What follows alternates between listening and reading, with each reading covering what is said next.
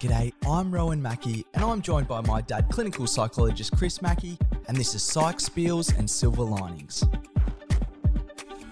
G'day, Dad. How you going today? Good, thanks, Ryan. Good to be with you again on the podcast. Always good to be with you on the podcast, and especially for a topic like we have for today. It's just a, a fascinating topic that we'll be doing a bit of a deep dive in today, and even over the next couple of episodes as well, Dad. We've got a, I suppose, a, a mini series here with a, a couple of episodes on schema therapy, and We've called these, I suppose, series of, of episodes the essentials of schema therapy. So today's episode is feeling disconnected and rejected. So we've already done an episode on schema therapy, Dad. I believe it was number 87. So what are we going to be talking about today that we haven't already covered on the podcast? Okay, well, we can do a bit of a deeper dive into schema therapy, which was a very important development in psychotherapy generally, and certainly in the cognitive behavioural field. Because what was often happening with CBT is a number of clients would be seeking help for depression or anxiety or anger problems or relationship problems and maybe weren't responding so well to some of the standard CBT techniques, which would often have been offered in maybe 10, a dozen, 15 sessions, something like that. But a number of people seem to have more complicated problems, if you like. Because often with psychotherapy, it assumes that people are going to have a certain level of insight or awareness into their difficulties, that they're going to be ready to engage with a therapist, that they're going to be prepared to do homework exercises in certain ways, that if you look at highlighting people's patterns of thinking, that relate to their feelings and emotions, that by stepping back from people's thinking, a principle of CBT, you can identify the distorted thoughts and maybe alter them in a way that helps improve, if you like, your, your feelings, leads to more balance in feelings and behaviour.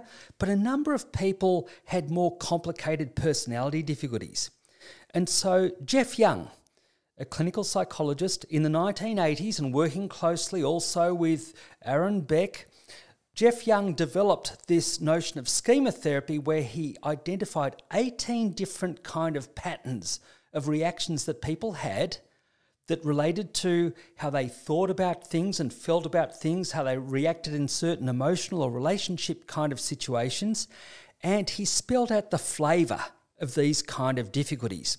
Now, they actually overlapped with often what would be called personality disorders in conventional psychiatric terms. So, in psychiatry, people might be described as having a borderline personality disorder if people had impulsive behaviors and often disrupted relationships, and if they were emotionally quite unstable in different ways, or it could be an avoidant personality disorder if people had great difficulty being assertive or mixing with other people or were somewhat socially isolated. And there'd be other kind of personality disorders like dependent personality disorder or paranoid personality disorder, a whole range of different personality disorders. But the problem with that is often that term in itself would seem quite judgmental if you describe someone as having a personality disorder. It's as though this person had like a really problematic personality in some way. Whereas what Jeff Young did is identified there's certain patterns in people's reactions and behaviour that link fairly closely with childhood experience. And the ones we're going to look at today is when people had experiences in childhood that related to rejection or abandonment in certain ways. So there was disruption to people's attachment and that would leave people to feel disconnected and rejected in certain ways. And so there were certain patterns of thinking, behavior, and reactions that people would have if they had certain kind of experiences in childhood that would help account for why they had these disruptive patterns in adult life.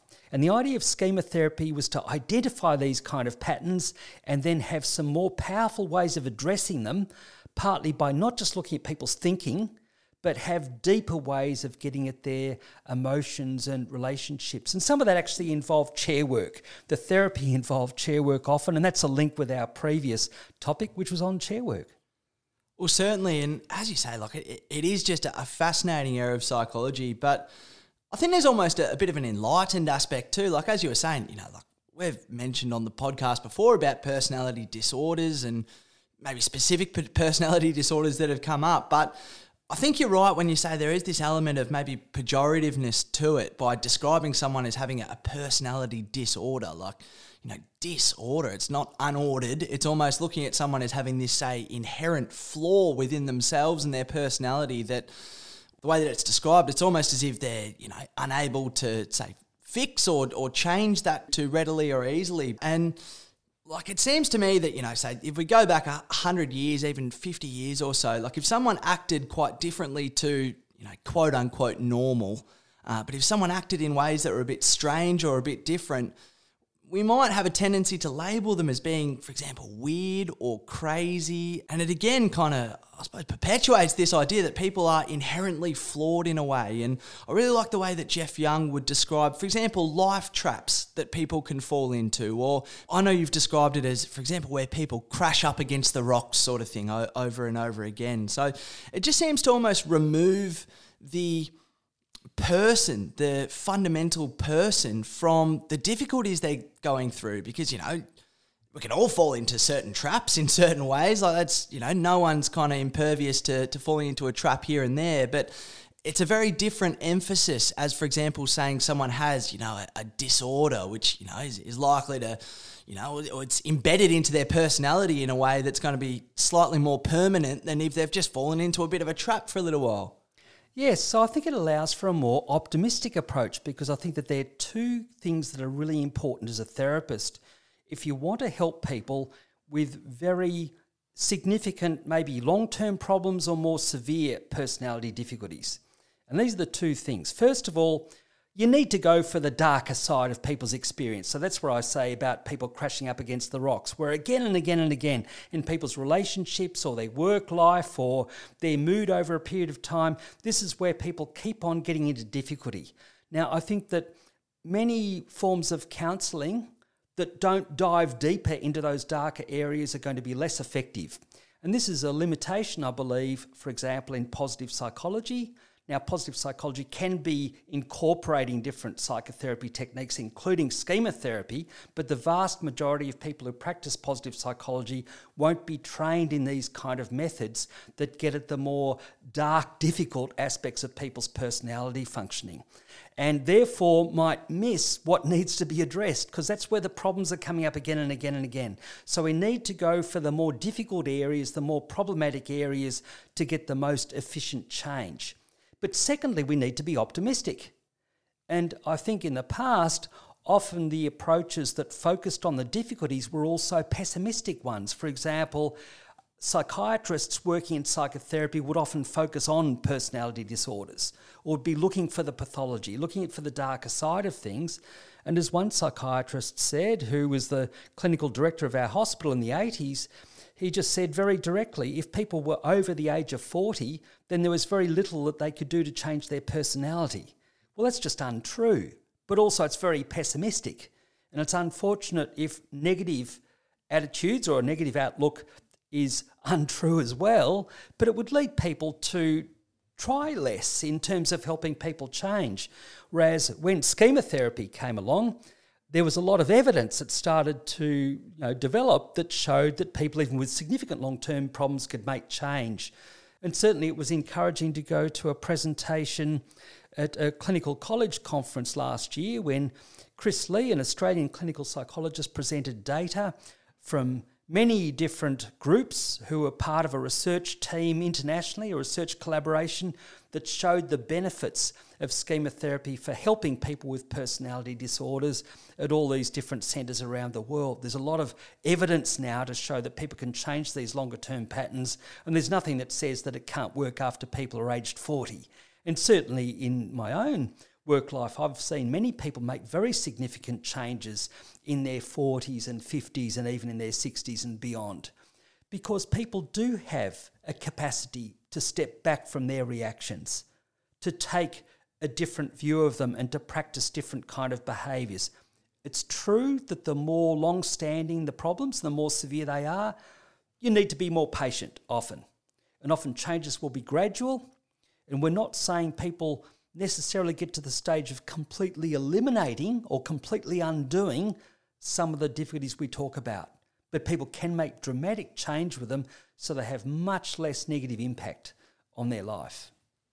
It strikes me as a, a slightly bizarre notion in some ways to say that people can't change their personality after 40. Like, for example, if someone, I don't know, like had a, had a grandchild, for example, like you'd think that'd be quite a profound experience which would change them in a way or you know the way medical science is these days plenty of people are having even their first children in some cases after the age of 40 so like you think that would just be one event that could change someone profoundly. So it seems a bit of a, a bizarre idea in some ways that you know from the age of 40 that's us and we've got no hope of of changing that in the future. But talking about schema therapy like there's elements of CBT which obviously are, are brilliant and really helpful to people but we've spoken about it a little bit before, where part of the goal of CBT in a way is to treat symptoms. Like, for example, someone can come in with anxiety or depression, and so they go through a course of therapy in order to help alleviate some of those feelings. But the elements of schema therapy that were discussed today seem to me to be a little bit deeper than that in terms of maybe some of the motivations for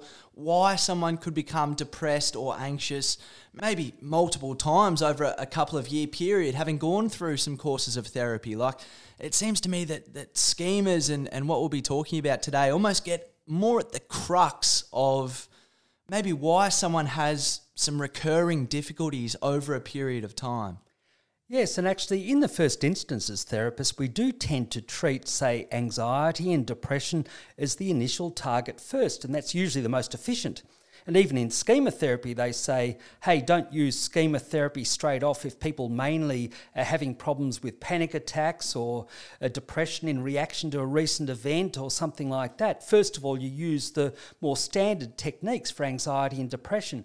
But just say if someone does have recurring depressions and they're following the end of relationships and the relationships are ending because of the disruptive patterns that come up again and again and again in the person's life, or just say the person person keeps on getting in a relationship with partners who are abusive and alcohol or drug dependent, or if people continue to have relationships that break down because they're so over focused on their work and other things that they're not investing anything much with their partner in their relationship, or otherwise people get so clingy in a relationship that it pushes their partners away. Now, you can see these underlying patterns that are sometimes troublesome that might lead to the end of relationships or might contribute to people getting burnt out repeatedly or might lead to other patterns in everyday life. And you think, well, wait a minute, let's not just focus on the anxiety, let's not just focus on the depression. There's something underneath all of this, there's a pattern underneath. And what we're looking at today is the underlying patterns that are to do with disrupted attachment in relationships, where people might be repeating patterns from their childhood in adult life, often without realizing it. And as you said before, like we'll go over all of the schemas really over the next couple of episodes, but I believe these are, are some of the is it maybe more common areas where people can run into difficulties with their schemas? Well, certainly these are the ones that Jeff Young identified, looking at a whole range of clients and the patterns of difficulties that they had, identifying, say, 18 schemas in relation to five different areas. And the five different areas relate to certain basic needs that people have, and when these needs were disrupted, especially in childhood. So, just if we look at the basic needs, the ones we're focusing on today relate to the need for connection and a safe environment, a safe, secure, nurturing environment to be raised in. If that doesn't happen, then people tend to have disrupted attachment, and that's what we're focusing on today. But also, people have a need for a degree of autonomy, a sense of identity and competence in some way, and in a Next podcast, we'll look at where that can be disrupted in certain ways. People also need, children need realistic limits to also learn appropriate self regulation, self control in their further life. People need the freedom to express their needs or emotions, their valid needs, their valid feelings. That's important. And people also have a need to be able to be somewhat spontaneous and playful. And now, if these needs are disrupted by, for example, critical, rejecting parents, or not having the opportunity for freedom or autonomy, or not having appropriate limits set, then that's going to be disruptive in people's life in certain ways. But if people's sense of attachment and safety with their caregivers is disrupted because, for example, their parents might be abusive or neglectful or overly critical, then that can tend to lead to certain patterns in people's behaviour down the track that needs a degree of effort to undo, so to speak. And so people will vary in how they respond to these childhood experiences, but it is likely that if people have very disrupted attachment, if they're raised in very abusive environments or non nurturing environments, then it's somewhat predictable that people are going to have some kind of difficulties in relating to others or their personality functioning later on. And it's such a fascinating way to look at it in terms of these 18 schemas come out of maybe a frustration of, of these five main needs that we had. Like, I've heard a I believe it's actually a Russian proverb. It might have even been in, in one of Leo Tolstoy's books. But basically, the notion is that happy families are all kind of happy, and unhappy families are each unhappy in their own individual way. And I reckon it can almost be applied to people as well, in a way, in terms of, you know, there's kind of similarities between people who are all kind of flourishing in a way. But at the same time, if people maybe do have some of the disrupted needs, well, it can manifest in just a, a, whole range of different ways, and even the interplay between some of our different needs and to what degree they were met or not. It can maybe come out in a way that maybe seems a little bit strange or is a little bit hard to get our head around at times, but to me, it really simplifies it to look just at these, say, five main needs, and we'll, of course, go through connection and, and, safe attachment today. But as we go through them over the next couple of episodes as well, hopefully it'll make a little bit more sense, maybe, if there are people, you know, in your life who are a little bit strange or a little bit different, or it's a little bit hard to conceptualize at times why they're acting in a certain way. To me, these needs and maybe people's lack of getting these needs met at different times, particularly in early childhood, can be illustrative of maybe why people are acting a, certain way that we may not fully understand. Yes, and just to take one example of that, just say if you know that someone really wants to have a long term relationship, but again and again and again, when they get into a relationship, they come across as overly clingy. And not just clingy, but to such a point that they drive their partner away. And to other people, it looks obvious that if the person keeps on being as demanding or clingy, then the relationship's going to end. And then it ends, and then you think, well, wait a minute, this person's brought about the opposite of what they actually want.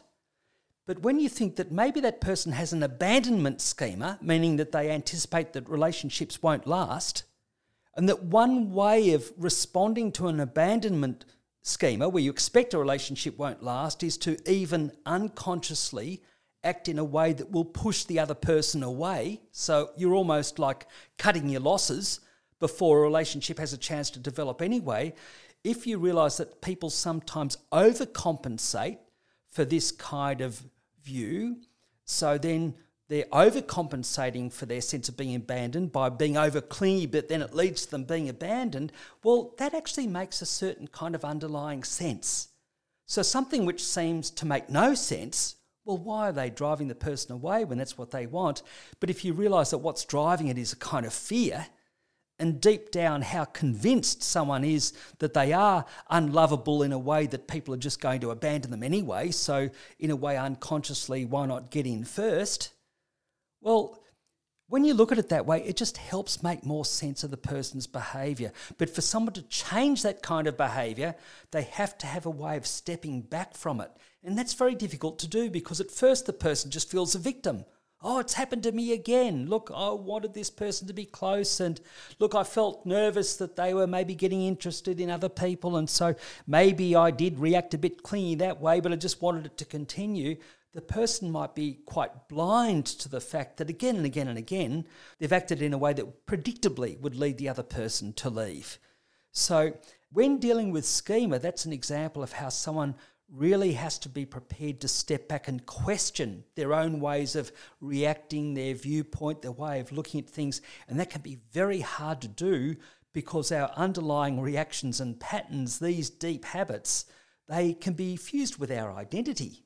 And deep down, we can just feel it's true that, well, people will reject me or something like that.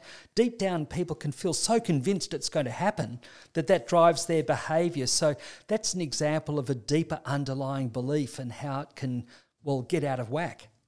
Well, certainly, like in, in some ways, as you say, like that makes perfect sense that if someone had internalized that maybe they were going to be abandoned or felt like they were going to be abandoned, in some ways, why wouldn't you get on the front foot and sort of try and get in front of that and maybe retain some sense of control in that situation if it had been happening again and again and again? But as you say, I, wonder if there could be maybe a degree of self fulfilling prophecy that could come into that at times where if we view ourselves through maybe such a lens as, as that, as, as someone who's likely to be abandoned or maybe worthy of being abandoned in a way, well, then, as you say, it's almost like, yeah, whether it be consciously or subconsciously, or I imagine uh, maybe even a mixture of both at times, you could see how people, I suppose, would not want to be in that situation in terms of feeling completely out of control. And so they'd look to maybe retain areas of control. But let's actually get into some more of the, the schema. So I've spoken about the needs, but what are the schema and how maybe do they relate to those core needs? Okay, well, let's say we look at schema that relate to a sense of rejection or disconnection. So, this is when people's needs for a safe, secure attachment, a nurturing environment were thwarted in some way. And I think that you're really onto something the way you described that it could become a self fulfilling prophecy if people have this underlying belief that something will go wrong. But what Jeff Young did very well is he helped bring a bit of specificity is more specific about the range of ways that, for example, people might feel that their relationships would end because they're unlovable, for example. So in CBT, people might look at a kind of core belief. What is the person's core belief which is interfering with their relationships? Their belief might be, for example, I'm unlovable. But it's more specific if we look at the way that the person reacts to feeling unlovable or the other viewpoints or habits that can go with that. So some people have an abandonment schema. So, beyond just the notion of maybe feeling unlovable, the person might believe that others won't stick around, that nurturing figures, a future partner, they're not going to be there, they're not going to be available, or they're going to abandon them or inevitably leave them. Well, that can lead to certain reactions that can become self fulfilling. For example, someone can settle for being with a partner who seems somewhat rejecting or not so available because that person might think, well, that's all they're going to get. But by the same token, the person might also react the other way and go very clingy, like I mentioned, but that also becomes a self fulfilling prophecy because it's overcompensating in a way that can lead the problem to occur as well. Or just say if we take another schema, a mistrust or abuse schema. Now, you don't necessarily think that you'll be abandoned, but you expect to be mistreated by a partner. You expect to be treated abusively. And so, naturally, this will more commonly occur if people experienced abuse by their parents. And so, again, people might tend to pick a partner who's abusive because that's what they're kind of used to in a close relationship. Or otherwise, people might overcompensate and maybe overlook the signs of their partner being untrustworthy and again being more vulnerable to that self fulfilling prophecy. Or otherwise, people might overcompensate by being a bit controlling or even abusive towards a partner themselves. And again, that will tend to lead to the other person responding in kind. So again, it can become a self fulfilling prophecy in a different way. But people can also be emotionally deprived, so an emotional deprivation schema. So they anticipate that others won't be warm or available or responsive to them. So again, they might be in a relationship, it might not be obvious abuse that's there, but the partner might be quite cold or unavailable in certain ways. And again, the person might think, well, that's all that they're going to get from a relationship. Or otherwise, the person might even overcompensate by becoming very demanding to their partner. But that might, again, just lead the partner to be more detached and again become a self fulfilling prophecy. So there's some of the core underlying ones abandonment, mistrust, abuse, and emotional deprivation. And what can go with that as well is what's called a defectiveness schema or a defectiveness and shame schema. So that's where the person feels that they're bad or they're unworthy in a certain kind of way. So, well, of course I was abandoned, or no wonder my partner acts abusively towards me, or I can't expect to get more warmth in a relationship because basically I'm defective, I'm not worthy. So these schema can happen together in combination. And so, as we can imagine, a defectiveness schema will more likely develop if people had very critical parents. And then finally, a social isolation schema. So that's where the person maybe was raised in an environment where they felt very different from other family members I know, for example, some people who were raised on their own with very elderly parents and they didn't feel that they fitted in that family. The parents weren't warm or well connected with them, and they might have lived quite some way away from others, or they weren't encouraged to interact much with friends. And so those people can really feel on the outer develop this view that they're different and they don't belong with peers and with others. So, again, these are different flavors or ways that people can feel disconnected. Well, I guess the thing that really comes across to me there, and I think is important to highlight as well, like a lot of what we're talking about, for example, would develop really before someone notices it. Like if you're in a, a family setting where you don't particularly feel connected, you might be, say, for example, emotionally abused or neglected in certain ways, like that could happen and, and those, say, schema could develop really before we have any real sense that they're being developed. And then you can see in some ways how that could become an entrenched pattern just because, you know, it, it's no one's fault to be in that situation, to maybe experience that lack of connection. But it is interesting as you go through those because you, you can really see how feeling, say, yeah, maybe rejected by your family could come out in those different ways in terms of either imba- abandonment, mistrust or abuse, emotional deprivation, feeling defective, or being socially isolated. But, Dad, I wonder if it'd be worth maybe even going through a couple of examples of. I know you've got some client stories from over the over the time where where basically you've interacted with people who've encountered different problems with different schema and I think it can be very illustrative to maybe go through some specific examples. So maybe if we go through each of the five schema that we've mentioned and maybe you could tell us maybe a bit of a story about how that's come up for someone. So if we start with the abandonment schema, what's an example of, of someone who's maybe struggled with abandonment? Okay, now the examples I'll use for each of these will be about clients who displayed a certain pattern that on the surface could seem weird or difficult, or as a therapist, it could be frustrating or could make it more confusing as to how to work with that client. But if you step back and think, well, what can help make sense of this behavior? Is there maybe some clue that gives us about how the person sees the world and other people in their past? So, another way of looking at it is there some kind of schema that might be activated here, then this might be illustrative. So there was a lady that I've mentioned before in a podcast, I think the earlier schema therapy podcast, who clearly had difficulties in connecting with other people. She'd had no long term intimate relationship in adult life.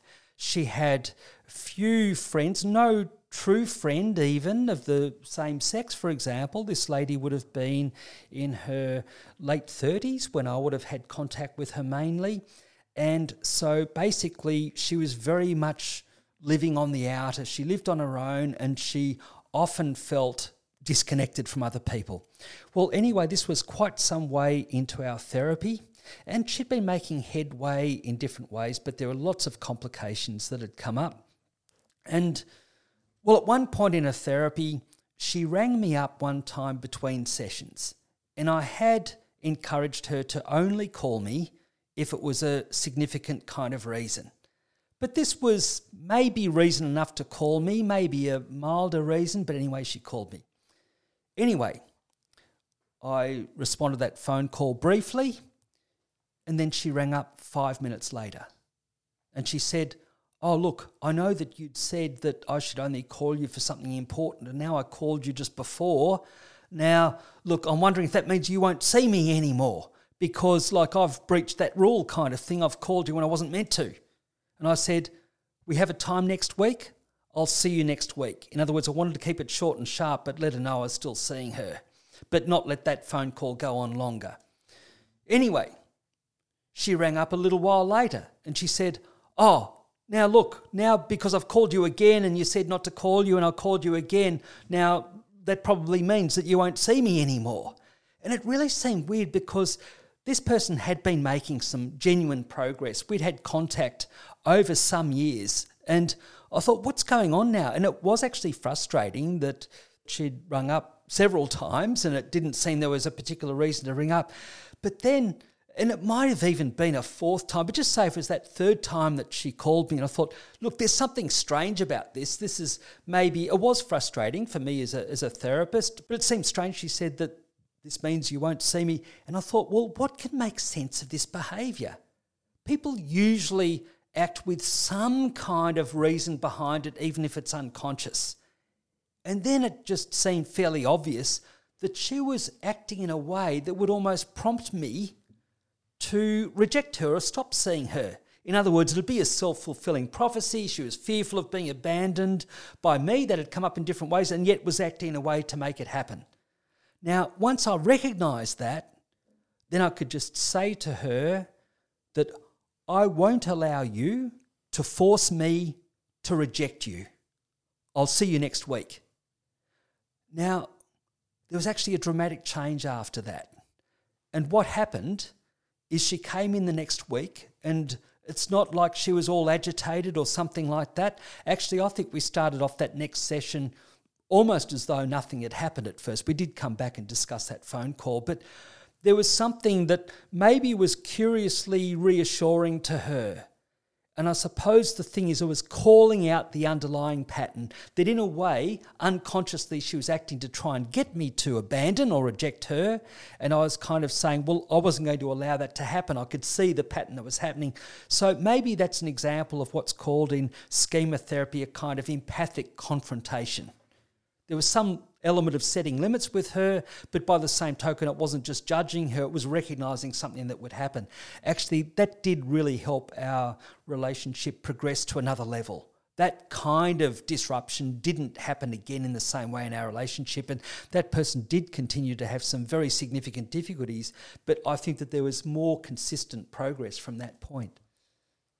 That's a really interesting example because like in some ways, obviously we, we get your side of it. Obviously, it was a, a little bit frustrating, I'm sure, in a way, but also there was a real sense of hold on, what you know, what's going on here? Why is this happening? Whereas, you know, without you know, obviously don't know her and um, yeah, don't know anything about her other than what you've just described. But in some ways, as you describe that, you can almost see how she potentially could have been thinking in a way, you know, like she, she's made the initial call, and it's not as if she's going to be thinking consciously, like, oh, you know, all right, how, you know, this therapy might be going well, but like, how can we get him to sort of cut it off so that, you know, I'm not left rejected in the future? Like, her kind of somatic feelings on it would like I'm sure be, you know, may, maybe even say feeling guilty after calling you the first time and thinking, oh no, like I'm, I might have really transgressed here to the point of, you know, being cut off. Like you'd see how someone who I suppose is in that emotional state could be thinking, oh, you know, I need some say reassurance in a way, or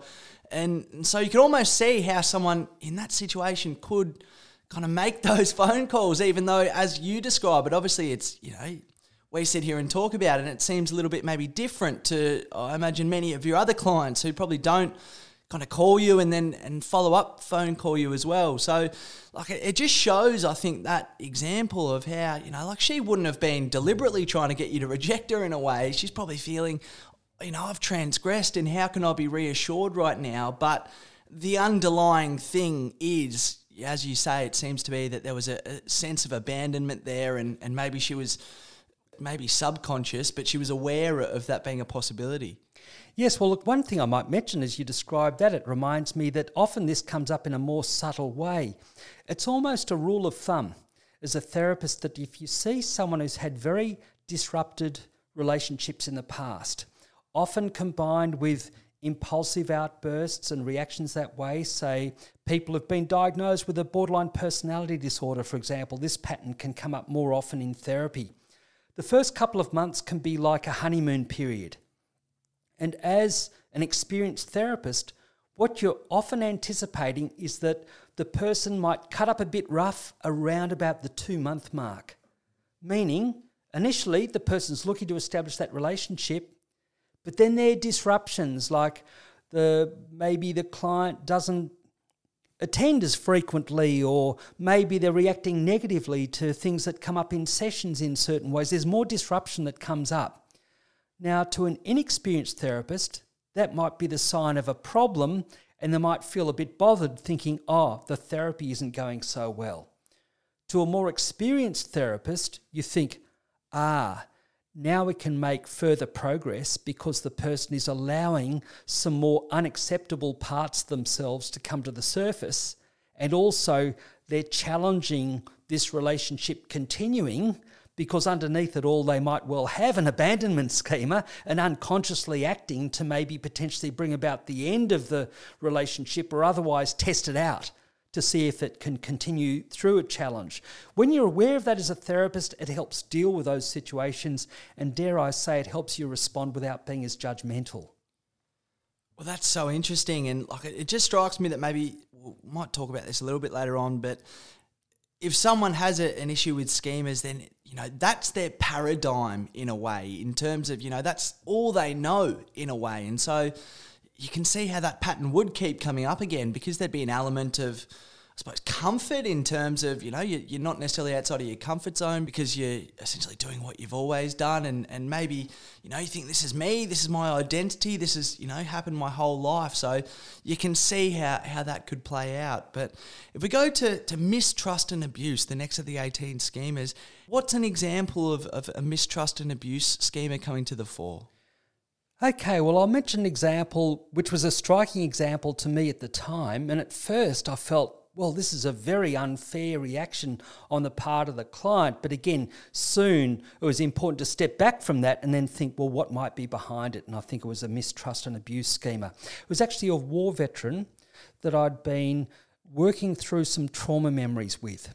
And we'd worked through some combat experience memories but also, it was clear with this person that a lot of the disruptions to his life were in his early life experience. His father was, in fact, very abusive, and that was confirmed by the members of the family. The father was physically abusive, emotionally abusive, very critical. He'd even abandoned uh, this person and his siblings on a porch. He'd left them on an, aunt's porch about five o'clock in the morning in the cold, not told anyone he was leaving them there, and so basically was not at all a responsible parent apart from being abusive in a range of ways as well. But anyway, this client had particularly wanted me to use a kind of therapy with him to also explore some of his childhood memories. And I'd actually been very careful about that. I'd left it at least a year until I agreed with him, despite his urging again and again to help him process some of those memories because he had made progress in other ways. And so I thought, okay, this might be the time to do that.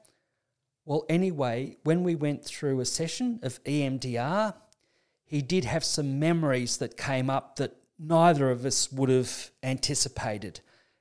It was of particularly abusive behaviour of his father toward him, and it was a very distressing reaction that he had to that.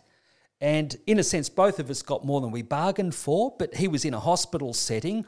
I was you know, careful about using these trauma therapy techniques. And so I knew that he was going to have 24 hour care, whatever came up, because when you're doing trauma work with people who've had maybe an abusive childhood experience, there might be more than you were aware of that might come to the surface. And that certainly happened in this case. Well, anyway, the night staff were very confused because this fellow had got up during the night. He was normally right handed I believe he wrote this with his left hand. Interestingly, his father, I believe, was left handed. But he wrote this note saying, Daddy, why are you hurting me?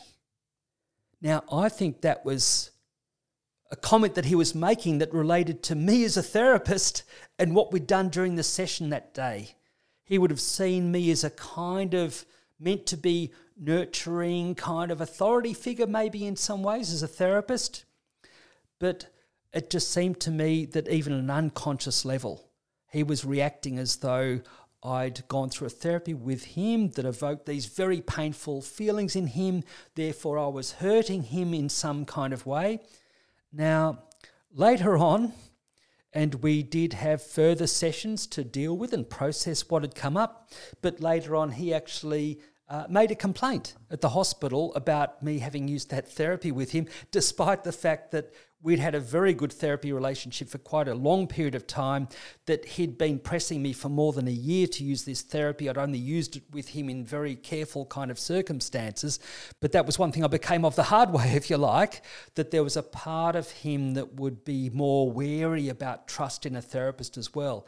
Actually, in different ways, our relationship transcended that. In future, we had some further contact in different ways, but it also led me to be extra careful, if you like. Uh, not that I wasn't careful beforehand, but that's the kind of experience, certainly as a trauma therapist, that you learn from experience. And also, you anticipate as well that when you see clients have experienced a lot of past abuse or trauma, especially at the hands of their parents, that there's likely to be a degree of potential mistrust or concern about being hurt by the therapist as well. So it's something that's very important to factor in because these perceptions can be unconscious. Well, again, like it, to me, it just comes back to that idea of you know, if you hadn't known anything else for well, seemingly your whole life in this case, but for example, you know, you, you hadn't had that experience of maybe benevolent authority figures, if that makes sense. People who, you know, do want to get close to you for, for certain reasons, but if in the past people have transgressed against you and, and made you feel real pain, like, oh, it, it just, it's, it makes so much sense that people would have that wall up and be so mistrusting of other people who could potentially put them in that situation. Yes, and so all these examples that we're using abandonment, mistrust, and abuse, and the next one, emotional deprivation that's where it's so important the therapy relationship because ultimately what the therapist is looking to do also is to provide the person with some kind of corrective experience, a different experience than what they experienced in their childhood. And so that's again where it comes in that combination of empathic confrontation because without some level of confrontation, the person's not likely to alter their thinking and reactions, but also the limited reparenting. So, very supportive relationship that looks to be based on trust. Well, I think it gets, you know, maybe trivialized a little bit in popular culture and, and you know, you hear it come up from time to time, this idea of, say, regressing to childhood. Like it's, I wonder if it is trivialized because people, you know, like me, haven't studied psychology, don't have a lot of experience with that thing. Like it seems kind of so almost out there and, and, strange, and you kind of wonder how it could happen. But as we go through this example, that it seems that it, it could be a lot more common than than maybe I even realised before this episode. But the emotional deprivation schema, how could that come up with someone? Well, look, I suppose the most graphic example I can think of is a young woman that I saw many years ago at the hospital. Well, she would have actually been a teenager. I think she would have been about 18 years of age. She was raised in a country town, and sadly, both of her parents had a fairly severe form of chronic schizophrenia.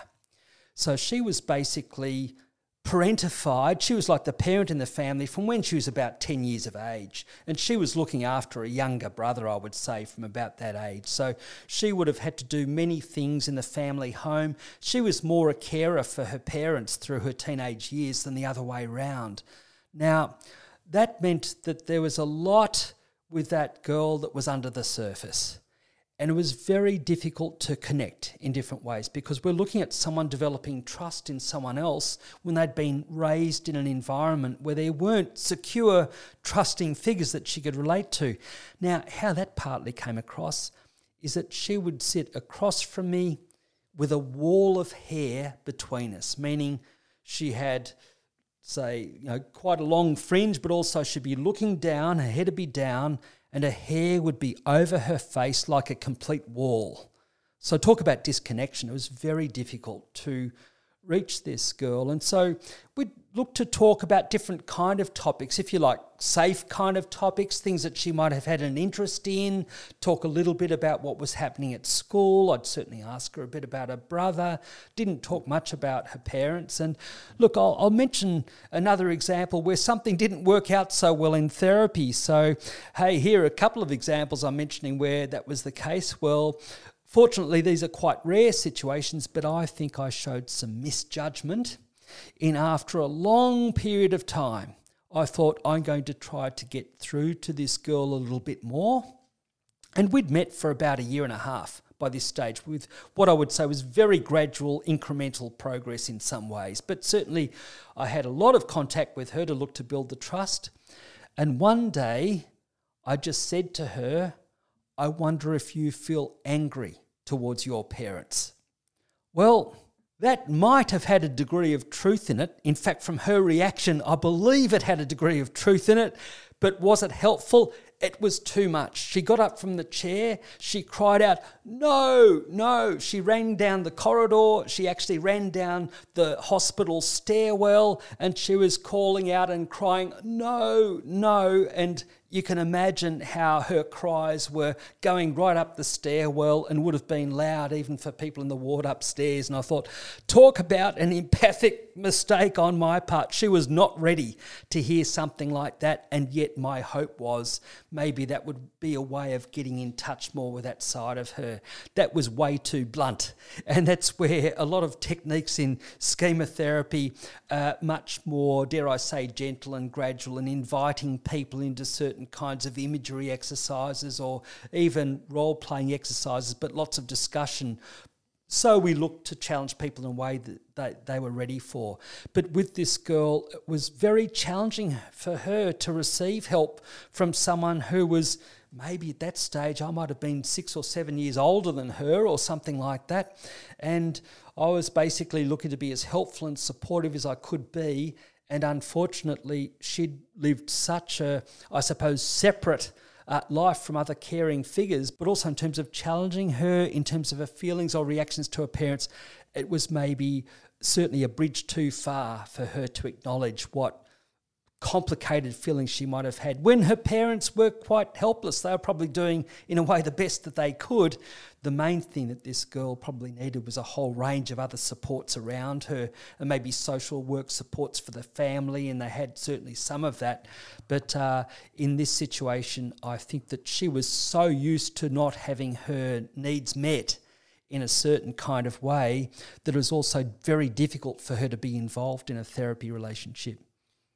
And I suppose that highlights in a way how, you know, a lot of this stuff isn't straightforward. Like, always, you know, have this sense sometimes, you know, we speak about things on the podcast and it can seem kind of simple in a way, but like we're, we're talking about potentially people who've got quite ingrained patterns that have been going on for many, many years and that, you know, as we said, they, they might identify with in a way and it can provide a sense of comfort. And also there can be that aspect of, you know, if people have a, maybe a bit of a wall up and, and haven't had the experience of, of, for lack of a better term, peeling back some of the layers and looking under the surface, well, that could be so confronting for people as well. So I suppose it just highlights the need to maybe have a bit of empathy as well for if people are acting in a way that is really kind of you know bizarre and, and strange on the surface. Like you know if you were maybe in another room and you just heard someone you know running down the stairwell kind of screaming out and and acting in this way you'd think goodness me what's going on there? But as we speak about this it, it certainly makes a lot more sense that that people could act in that way based on their experiences. But if we go to defectiveness and shame like it, strikes me that this is maybe a, a schema that maybe is a slightly different layer to some of the other schemas, for lack of a better term, because you know, if, if someone's experienced abandonment or abuse, well, they could internalize that to feel defective. So, how could that come up for someone if they have a, a defectiveness or shame schema?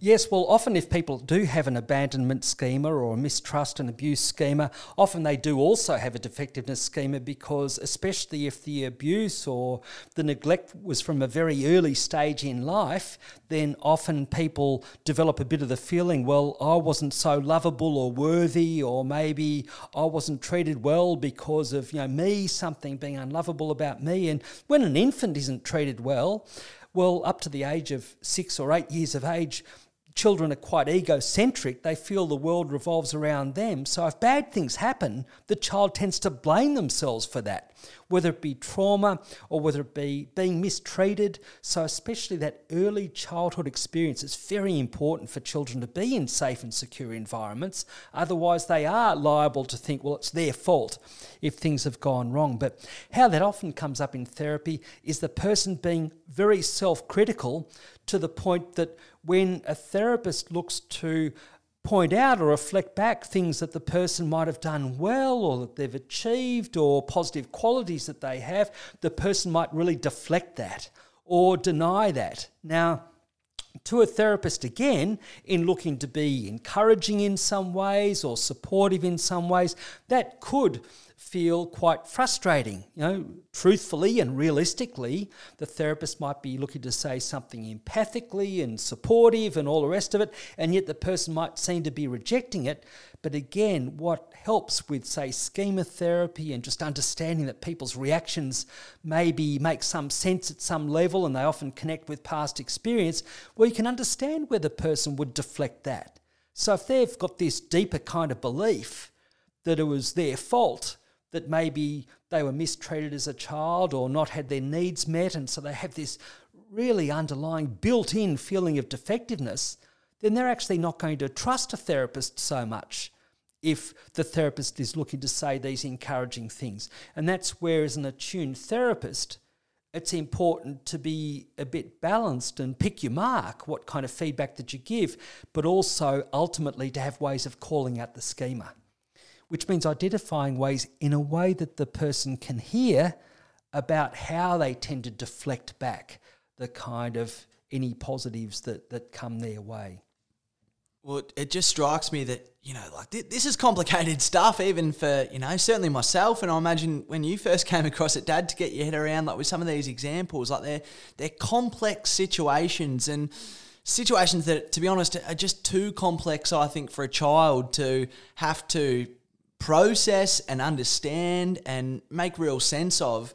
So that's where, you know, like we all really like, I think, tying a nice, neat bow around things. And, and maybe if that was something that you had gone through in childhood, like, again, it, it just seems perfectly understandable that someone would internalize that to the point of going, well, you know, what, what's the common thread here? You know, it's, it's me in, in all these situations that I'm coming across. But, as we'll speak about a little bit later, it, it strikes me, you know, it doesn't mean that you have to feel defective forever. But, Dad, the last one, social isolation. How can that come up for people? Okay, I'll just mention a couple of examples. The first one was quite stark. A young fellow, he was a similar age to myself. We would have both been early 20s at that stage. This was right early on when I started as a therapist, but he came in in army camouflage pants. And so this seemed pretty odd. That wasn't very common in those days. But what was maybe more odd with this fellow is he had a fantasy of dying in a shootout with police. So he really felt so much he didn't belong, so alienated from other people, so disconnected that he actually had this fantasy of, well, never connecting with people and creating all this mayhem. So, the main thing I realised I needed to do with this fellow is to form some kind of relationship with him. Fortunately, there are actually a lot of things about him that I really liked. He was interested very early on in personal computers when hardly anyone knew what a personal computer was. He was interested in certain types of music. He was an intelligent fellow. So, there are a whole range of things that we found that we could get on some kind of wavelength and talk about. But it was very gradual, the progress in therapy, because this fellow also would have had very much much failure schema in different ways, and in terms of finding work and connecting with people, much in his life was very disrupted. But he was someone who'd grown up in an environment where he was very detached from his parents. That was one example where they were quite elderly, not warm at all. There was nothing much between them. It just seemed to me when he talked about his parents, it was really hard to get a sense of a true human connection there. And unfortunately, that had become very twisted with him. I think that also at school, he would have been alienated from many of his peers. There might have been bullying as part of that as well. So that was a fairly stark example. I'll just mention a positive story about him. I saw him about 20 years later. It was actually in an outdoor sporting store. And uh, he told me how he was married, he had a child, there was a lot about his life that was quite checkered in terms of his work life. I think much of the time he'd been unemployed, but it was actually satisfying that he'd been able to form a long term relationship with someone else, have a family of his own. And I suspect that a lot of his life was quite difficult, but certainly he went in a very different direction than dying in a shootout with police. So I think that was one thing that. Um, to me, was very satisfying about the length of contact that we'd had earlier on. But just as one other example, another lady who actually often sat there with a wall of hair separating us and who was quite detached in many ways. It was very difficult to make a connection in terms of conversation about meaningful things. And I remember one day actually asking this lady if she'd ever heard the expression, no man is an island. And funnily enough, that was a day that I will remember because it was a day to do with synchronicity that people know I'm interested in. That day I saw six clients, and all six of them spontaneously reported something which was synchronistic. In her case, what she mentioned to me the following week is she said, Hey, you know how last week you mentioned to me this expression that I heard, no man is an island? Well, she said, in the last week, my mother had been doing this English creative writing course and she was asked to do an essay. She wasn't sure what to do with it, so she asked me if I'd write it for her, and the topic was No Man is an Island. And at that time, I thought, well, at least I've got the universe helping me set some homework at the moment. There's something on side. But uh, even then, that registered a little bit further with her and made it a little bit more meaningful, that theme. But by the same token, it was very slow, very gradual progress. And as you can imagine, with each of the people that I've mentioned as examples with these schema, we didn't just meet for 10 sessions. The people I met early on at the hospital, several of them I met with for several years. And many of them had had experience of hospitalizations and very complicated experiences. So it wasn't like 10 or 12 sessions for anxiety or depression or panic reactions these were much more complicated examples, and I've mentioned some of the starker examples here. They can often occur in a more mild form, and I'm mentioning the stark examples to really highlight how they can present. Well, that's interesting as you were describing that there, and yeah, it's a, a little bit of an aside in some ways, but I, I think it is relevant in terms of what really came to mind when you were describing. Uh, particularly the, the example with social isolation and, and someone in that situation is you know, we've got all these, for example, school shootings in America, which are just horrible, horrible things. But you can see in a way how, in some ways, that could be the manifestation of, of, a social isolation schema. And it was it was interesting. I almost had that thought, and then you mentioned about how there was a fantasy of wanting to to be shot by police in a shootout, sort of thing. Like it just strikes me that you know these things could be a little bit more prevalent and you know don't want to get too much into this but maybe sort of having ubiquitous access to guns isn't necessarily the best thing in any situation because there could be people who who have difficulties with these schemas and and that could be how it manifests yes that's a very important observation that one and what you describe it reminds me of what frank Vitkovic wrote. So, the person who was responsible for the Queen Street shootings in Melbourne, I think in the mid to late 1980s, but he wrote something that he left behind after that fatal shooting when quite a number of people were killed. I think it was maybe something like a, a dozen people at least, I believe, who were killed in that situation. But he said something to the effect of look out for people who are on the outer, who don't belong, and who have a fascination with guns. So he's basically saying, look out for people with a social isolation schema and a fascination with guns. And that's the massive problem I think they have in America with their gun laws and the availability of guns. There are going to be a whole lot of people who have that feeling of not belonging. But it also shows that if as a community we just get hung up on guns and gun laws and don't also have concern for people who feel they don't belong and look at ways of trying to involve or connect people who feel they don't belong, well, that's a big part of the problem as well. And I think often it's too one sided, just focusing on the gun side of the equation.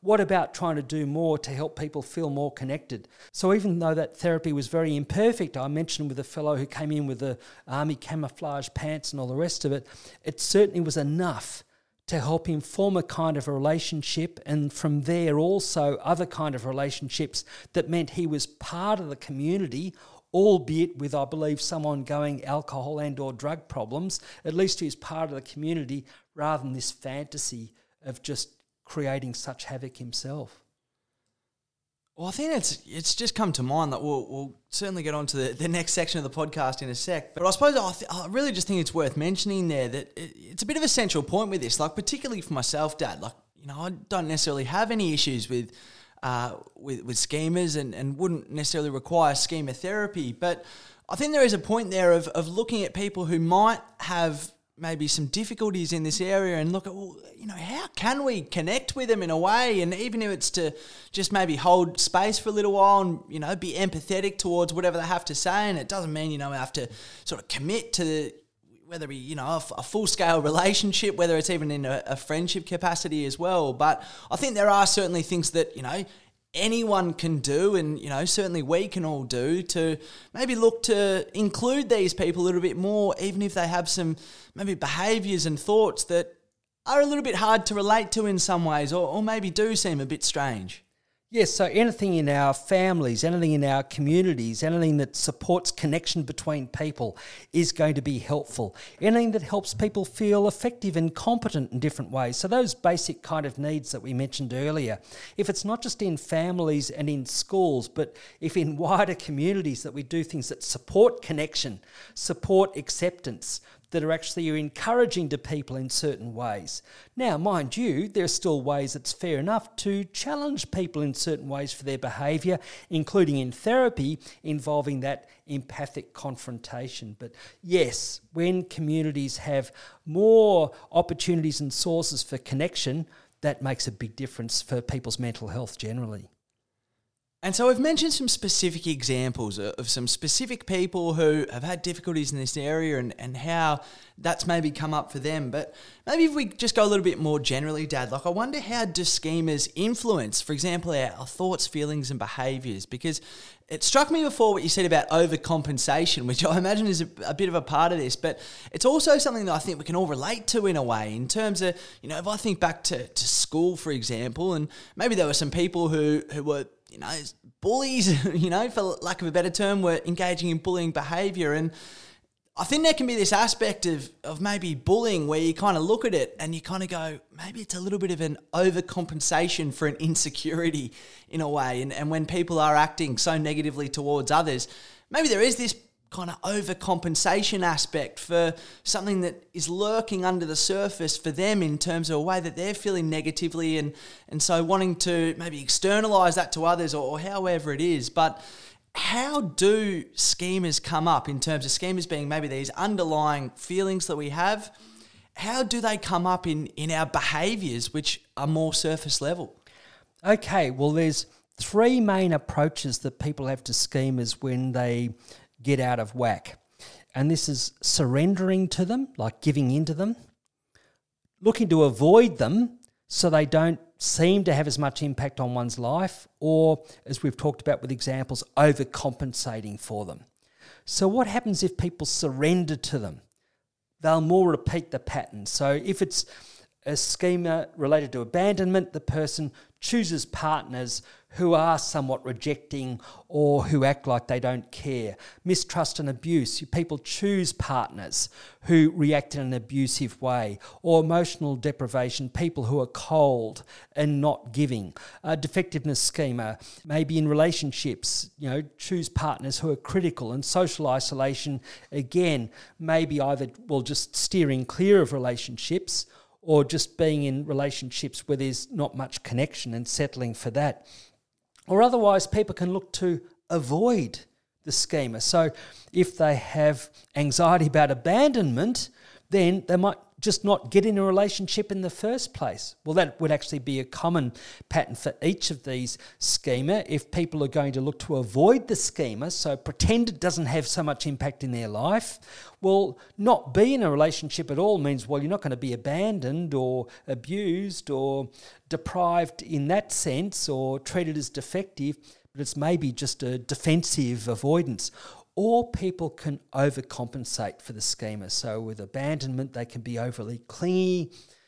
With a mistrust or abuse schema, they might be acting in a dominating way to other people. If it's an emotional deprivation schema, they can be very demanding of their partner that nonetheless leads to more distance down the track. A defectiveness schema, like you're saying with bullies at school, they might be responding to an underlying insecurity by looking to put other people down. And just say with social isolation, people might maybe put some kind of mask on or pretense on the surface or feel like they're acting in a way to get other people's approval, but still deep down feel like they don't have a true connection. So basically, how people respond to these schemas is often in fairly defensive kind of ways to try and reduce the pain from the schema, like giving into it, avoiding it, or overcompensating for it. But the alternative, and this is what therapy is looking to develop, is helping people develop their healthy adult, so to speak. Help people maybe come to recognize the schema, the impact on their life, recognize the feelings that can come up, maybe that are, are, triggered or associated with a particular schema, and then look to act in different ways to bring about a different ending. For example, being very discerning in relationships, looking to interact with others, but looking to have relationships that have a give and take. Um, looking to also give in healthy ways, but also be open to receiving in a somewhat balanced way. But a lot of that does relate to being able to set appropriate limits in relationships, certainly to abusive behaviour, but being discerning, looking to choose partners who are giving. And that's the thing I often notice when people have one or more of these schema. Often, what you see people look to do is they're trying to turn things around in a generation meaning they're looking to raise their children in a secure and loving way. And often it might be imperfect, but that's uplifting. Because if people are raising their own children in a way that offers a degree of security, but they've come from relative insecurity, there's almost a symbolic way that the person's kind of reparenting themselves in some way. And as a therapist, you often point that out. If someone's also chosen a partner who's genuinely supportive and collaboratively joining with them to again raise healthy kids, that's something you really look to celebrate with a person. So even if they have the schema come out in different ways, at times they are more wary or distrustful, or they think people are having a go at them, or they're feeling insecure in a certain work interpersonal situation or whatever, we often still try and point out those basic ways that people are looking to turn things around. And that gives people a lot of heart when that's recognised and they can see how, in these important ways, they're looking to turn things around. Well, I've actually got a, a couple of friends, Dad, who I, I think that's maybe relevant to it in some ways in terms of I think both of them, they're a, a, couple and, and both of them had some quite difficult experiences in their childhood, which are potentially ongoing in some ways in terms of still having contact with family members that, that can be quite difficult in, in different ways. But I know from, you know, observing them and, and their family, like they have a young family now where like they very much have been able to do that. Like it was interesting, I, I spoke to them, you know, quite recently and it was a a good little introduction for I suppose maybe doing this podcast, Dad, because to me it just it highlighted so much the ability for people who maybe have had some difficulties, no fault of their own, can be, you know, quite tough to deal with over a long period of time even. But to see that example where people can just create such a, a wonderful, positive environment for themselves, and they probably wouldn't be as explicit about it as I am, but I just, they, they stick out to me as some friends who have been able to create just the most beautiful, nurturing, wonderful family.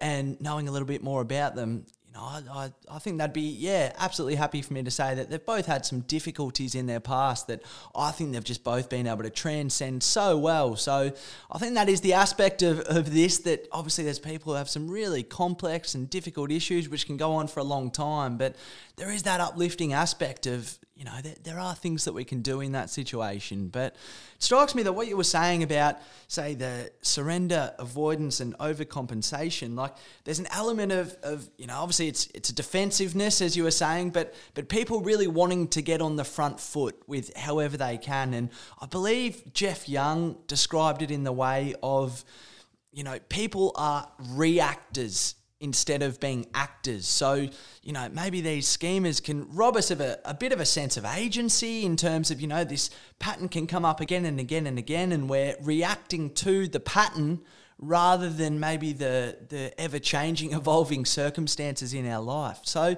Dad, what can we do in terms of if someone does have even some complex difficulties with, with the schemas? What can we do, maybe even in a, a therapy setting, to help tackle some of this stuff? Okay, well, one of the things is often individual therapy is going to go a bit longer than certainly what I described earlier the 10 or 12 sessions often that we see people for an anxiety reaction or for depression. But in this kind of situation, we would often be seeing people for certainly 20, 30, 40 more sessions as well. And certainly quite a number of people we would see for some years, maybe on and off. People might do a certain amount of therapy, work for a period of time, work on things for a while, and then come back for further therapy down the track. But it often does involve longer term, bit more intensive individual therapy than certainly the more straightforward anxiety or depressive reactions that people might have. But there are a range of different therapy techniques, and I'll just flag some of them. We might even talk about some in more detail in future. But one of the main things is basic cognitive therapy techniques about looking for the evidence for and against a schema. So if the person says something to the effect that you know, they're no good, that they're not capable of things, they're defective in some ways. We ask, well, what's the evidence? Now, sometimes we might ask it as explicitly as that, but with schema therapy, you're more looking at the longer term evidence in people's lives. So, if they feel defective, what in every way have there been relationships where people have actually reacted towards them as though they were worthwhile? People, people have maybe loved them, shown genuine friendship, that kind of thing. So, you, you look for people to weigh up a little bit more the evidence rather than just have this deeper assumption that there's something wrong with them. So, part of it is that cognitive thing of weighing the evidence. It's also looking at the impact of their beliefs. When people recognize they have these underlying beliefs of maybe being unworthy or that people will abandon them, then you can look at the impact of having that belief and how it becomes a self fulfilling prophecy. So, pointing out that self fulfilling aspect of it, that can help at least loosen up the schema to a degree. It can help the person stand back from it a bit. But to truly help people appreciate these underlying deep beliefs, it's important that they can feel them, if you like, have the reactions that go with them. And that means that therapy often needs a more experiential aspect. Sometimes that comes up in the relationship itself with the therapist. Like if the person is repeatedly interpreting things that the therapist is saying as maybe having a go at them in some way, or if the person's detaching themselves from therapy rather than engaging in a certain way, or if the person's continuing to deflect the genuine favourable comments that the therapist is making. This is one example in real life of looking at how the schema might be affecting things in that particular relationship, the therapy relationship, and see if that's repeated in other patterns outside, for example, with other friends or co workers, and that can help the person have more insight. But there's also chair work that can be useful because when people have these schema, they'll often have a part of them. We talked about parts with chair work. We all can have parts, but the person's likely to have vulnerable child parts to them. Like a part of them is like an abandoned child. A part of them feels like an abused child. A part of them feels like a deprived child and might come across as hurt or angry or impulsive in different ways. And what often can happen in schema therapy is helping the person get in touch with that vulnerable child part of themselves that feels hurt or rejected or abandoned and look to set up some kind of engagement with a healthy adult part of themselves in another chair. Now, sometimes it might be the therapist modeling this. It might be the therapist modeling having a conversation with the vulnerable child part that then the client looks to draw on a healthy adult part of themselves to engage with that vulnerable child. So, without going into the details of it, people can act out these different parts of themselves which tend to evoke certain kind of emotions.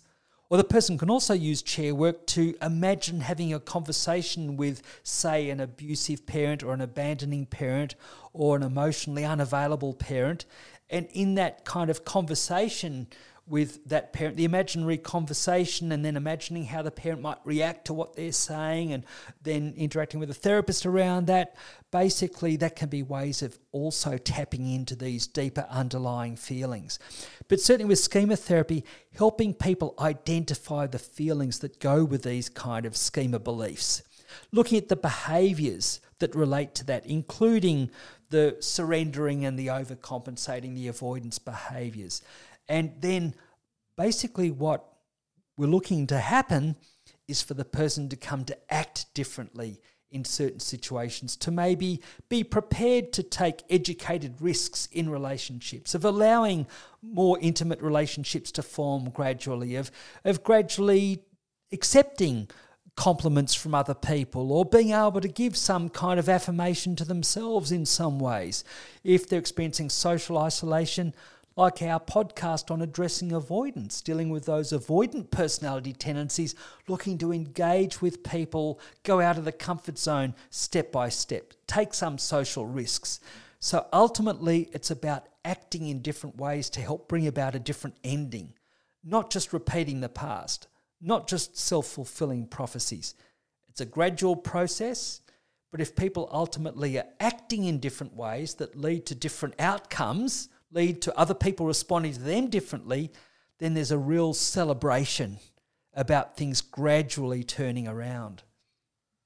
Well, that is uplifting in terms of it. It might have even been Freud himself who basically said that you know after the age of six, you know we're we're basically preordained if if we've been through difficulties to continue on with those difficulties for the rest of our life. But what we've spoken about today, and particularly what you were talking about there in terms of what we can do about it, like that really seems to, I suppose, disagree with that notion in a way because, you know, even if people do have complex difficulties, there are still things that we can do to help ourselves maybe struggle less acutely for lack of a better term, with uh, with some of these difficulties. So, oh, it's a, a nice notion to end on, Dad. But I think it's it's worth just mentioning one thing that know, it's come up on the podcast before, but it really is worth reiterating that I think people who are experiencing these difficulties are in absolutely no way worthy of blame. And I think, you know, maybe the way our society is sort of maybe in different ways, you know, can manifest as sort of acting a little bit strange or a little bit weird in, in certain ways or, or what might seem it. But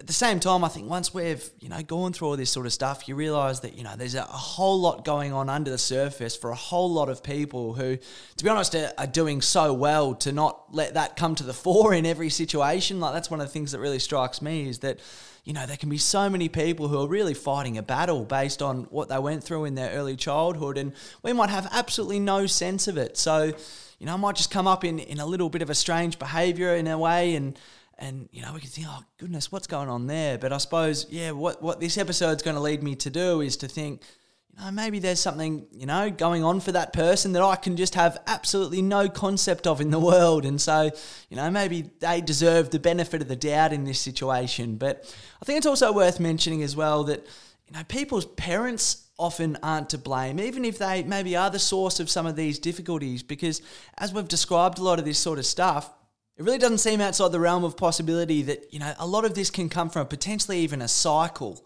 where someone might have gone through experiences themselves in their life. And, you know, this is, was it the 1970s that Jeff Young was talking about this sort of stuff? Like, it's fairly recent that this has come into the vernacular and we've got a lot more understanding about this. So there would have been, you know, hundreds and thousands of years where these cycles were potentially perpetuating without anyone who was involved in them having any idea, you know, that they were going on, and people were just internalizing them to the point of feeling defective or, or feeling lesser or flawed in a way. So I think it is amazing that we've been able to get to this stage where we can have a bit more understanding of, of maybe the motivations for some of these behaviors because it, it's certainly not maybe obvious at times why people do act in a certain way, but I suppose what really comes across to me is that, you know, there's a, a whole spectrum of experience that people can go through, and and certainly people can go through some quite dark and difficult experiences before they really even have a, a chance to conceptualize what's going on for them. Yes, and look, I'll just mention a few things in fairness to Freud because I think it's very important to acknowledge some things about his legacy that were actually very favourable. When Freud was emphasising so much the importance of the first six years of life, he had a real point and especially when we're talking about these kind of schema and where people had very disrupted attachment. So there are many difficulties people can have with phobias or depression that quite frankly come from events that occur much later in people's 20s or 30s and beyond. So it's not always the first 6 years of life, but the more complicated problems Freud was right that a lot of them are rooted in early childhood. Freud was also right to be the first person to popularize or educate well the world about the notion of the unconscious and unconscious motivations.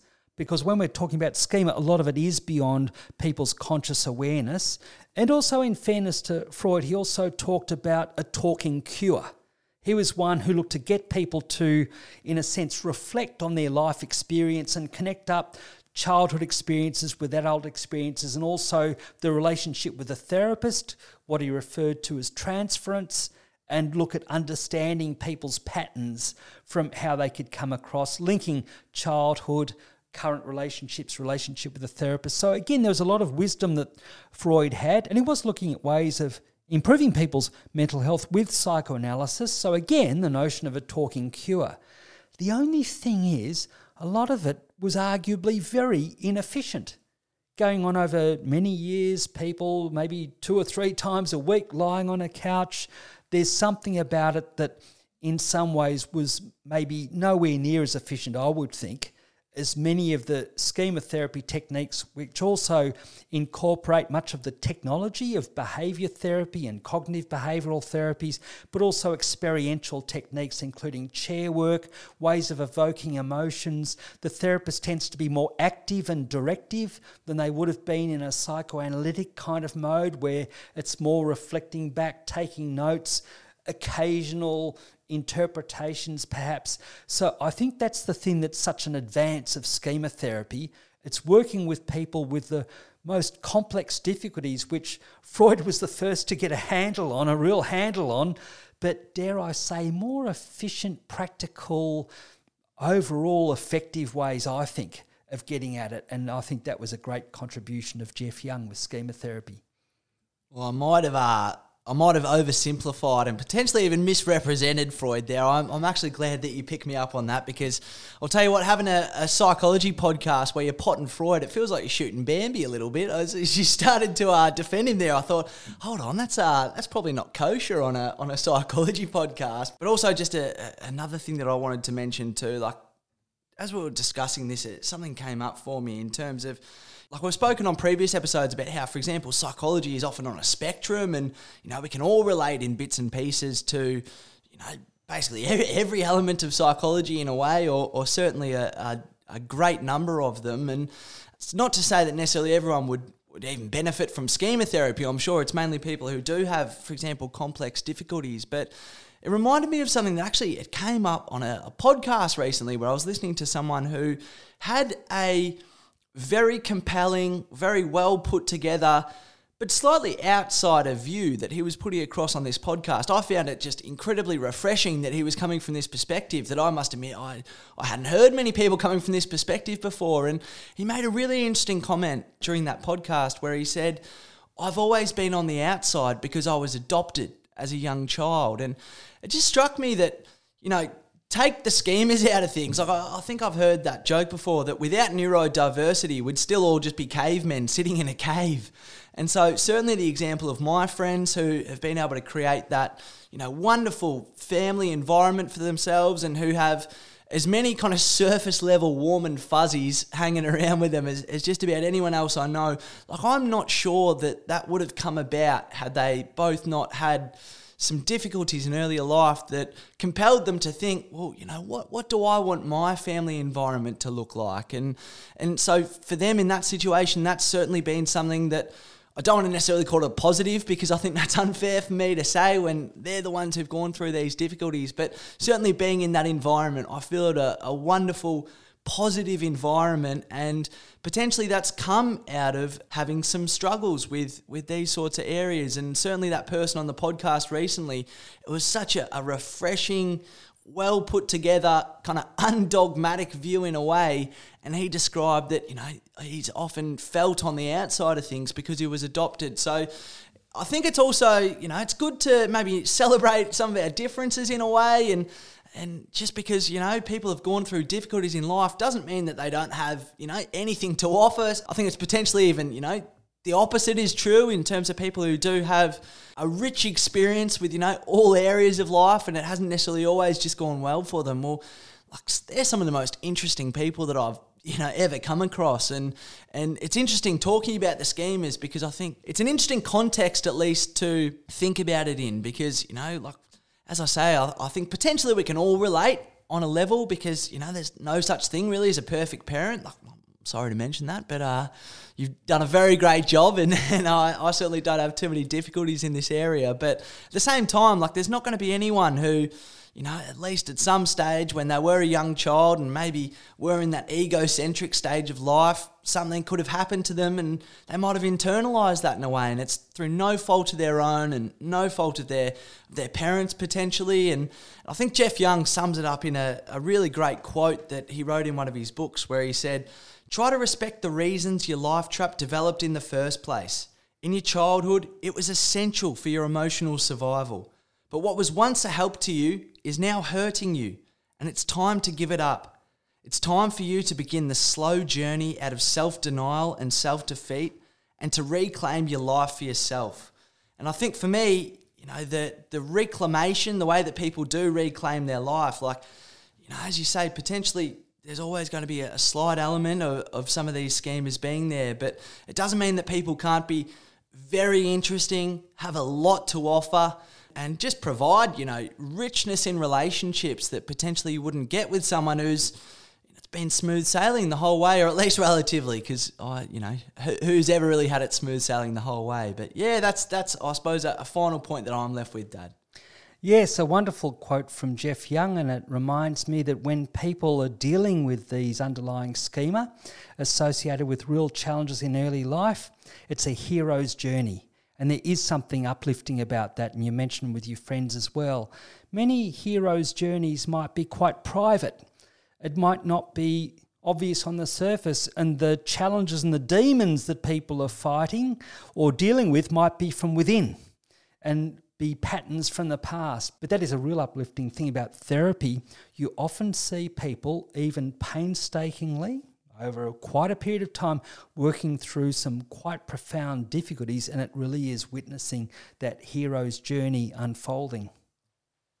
Well, absolutely, and as I, I look down at the clock, it's it's been one of our longer episodes, but I think it's such a a complex area, and I know you've done just a, a, vast amount of reading for this episode. So I thank you very much for that because it's been great to have this level of detail on the podcast about what is really, it seems to me, quite an important topic. And we'll just mention we've got episode 87, so some basics of schema therapy, I think it was called. It was maybe a little bit more of a, an introductory kind of maybe slightly less depth, but a, a, good maybe first look at, at schema therapy. And, and if you're interested, please feel free to go back to that episode. There was last week's episode as well on chair work, which if you haven't heard last week's episode, now you've listened to this one, that, that might even become more relevant to you. And for those who are interested in, in this as a topic, we will have a couple more episodes on schema therapy. So chuck us a subscribe on the podcast, and then you'll be able to get those episodes sent straight into to your podcast directory. So, Dad, thanks so much for chatting with me about all this, and I look forward to the next episode. Look forward to it, Rowan.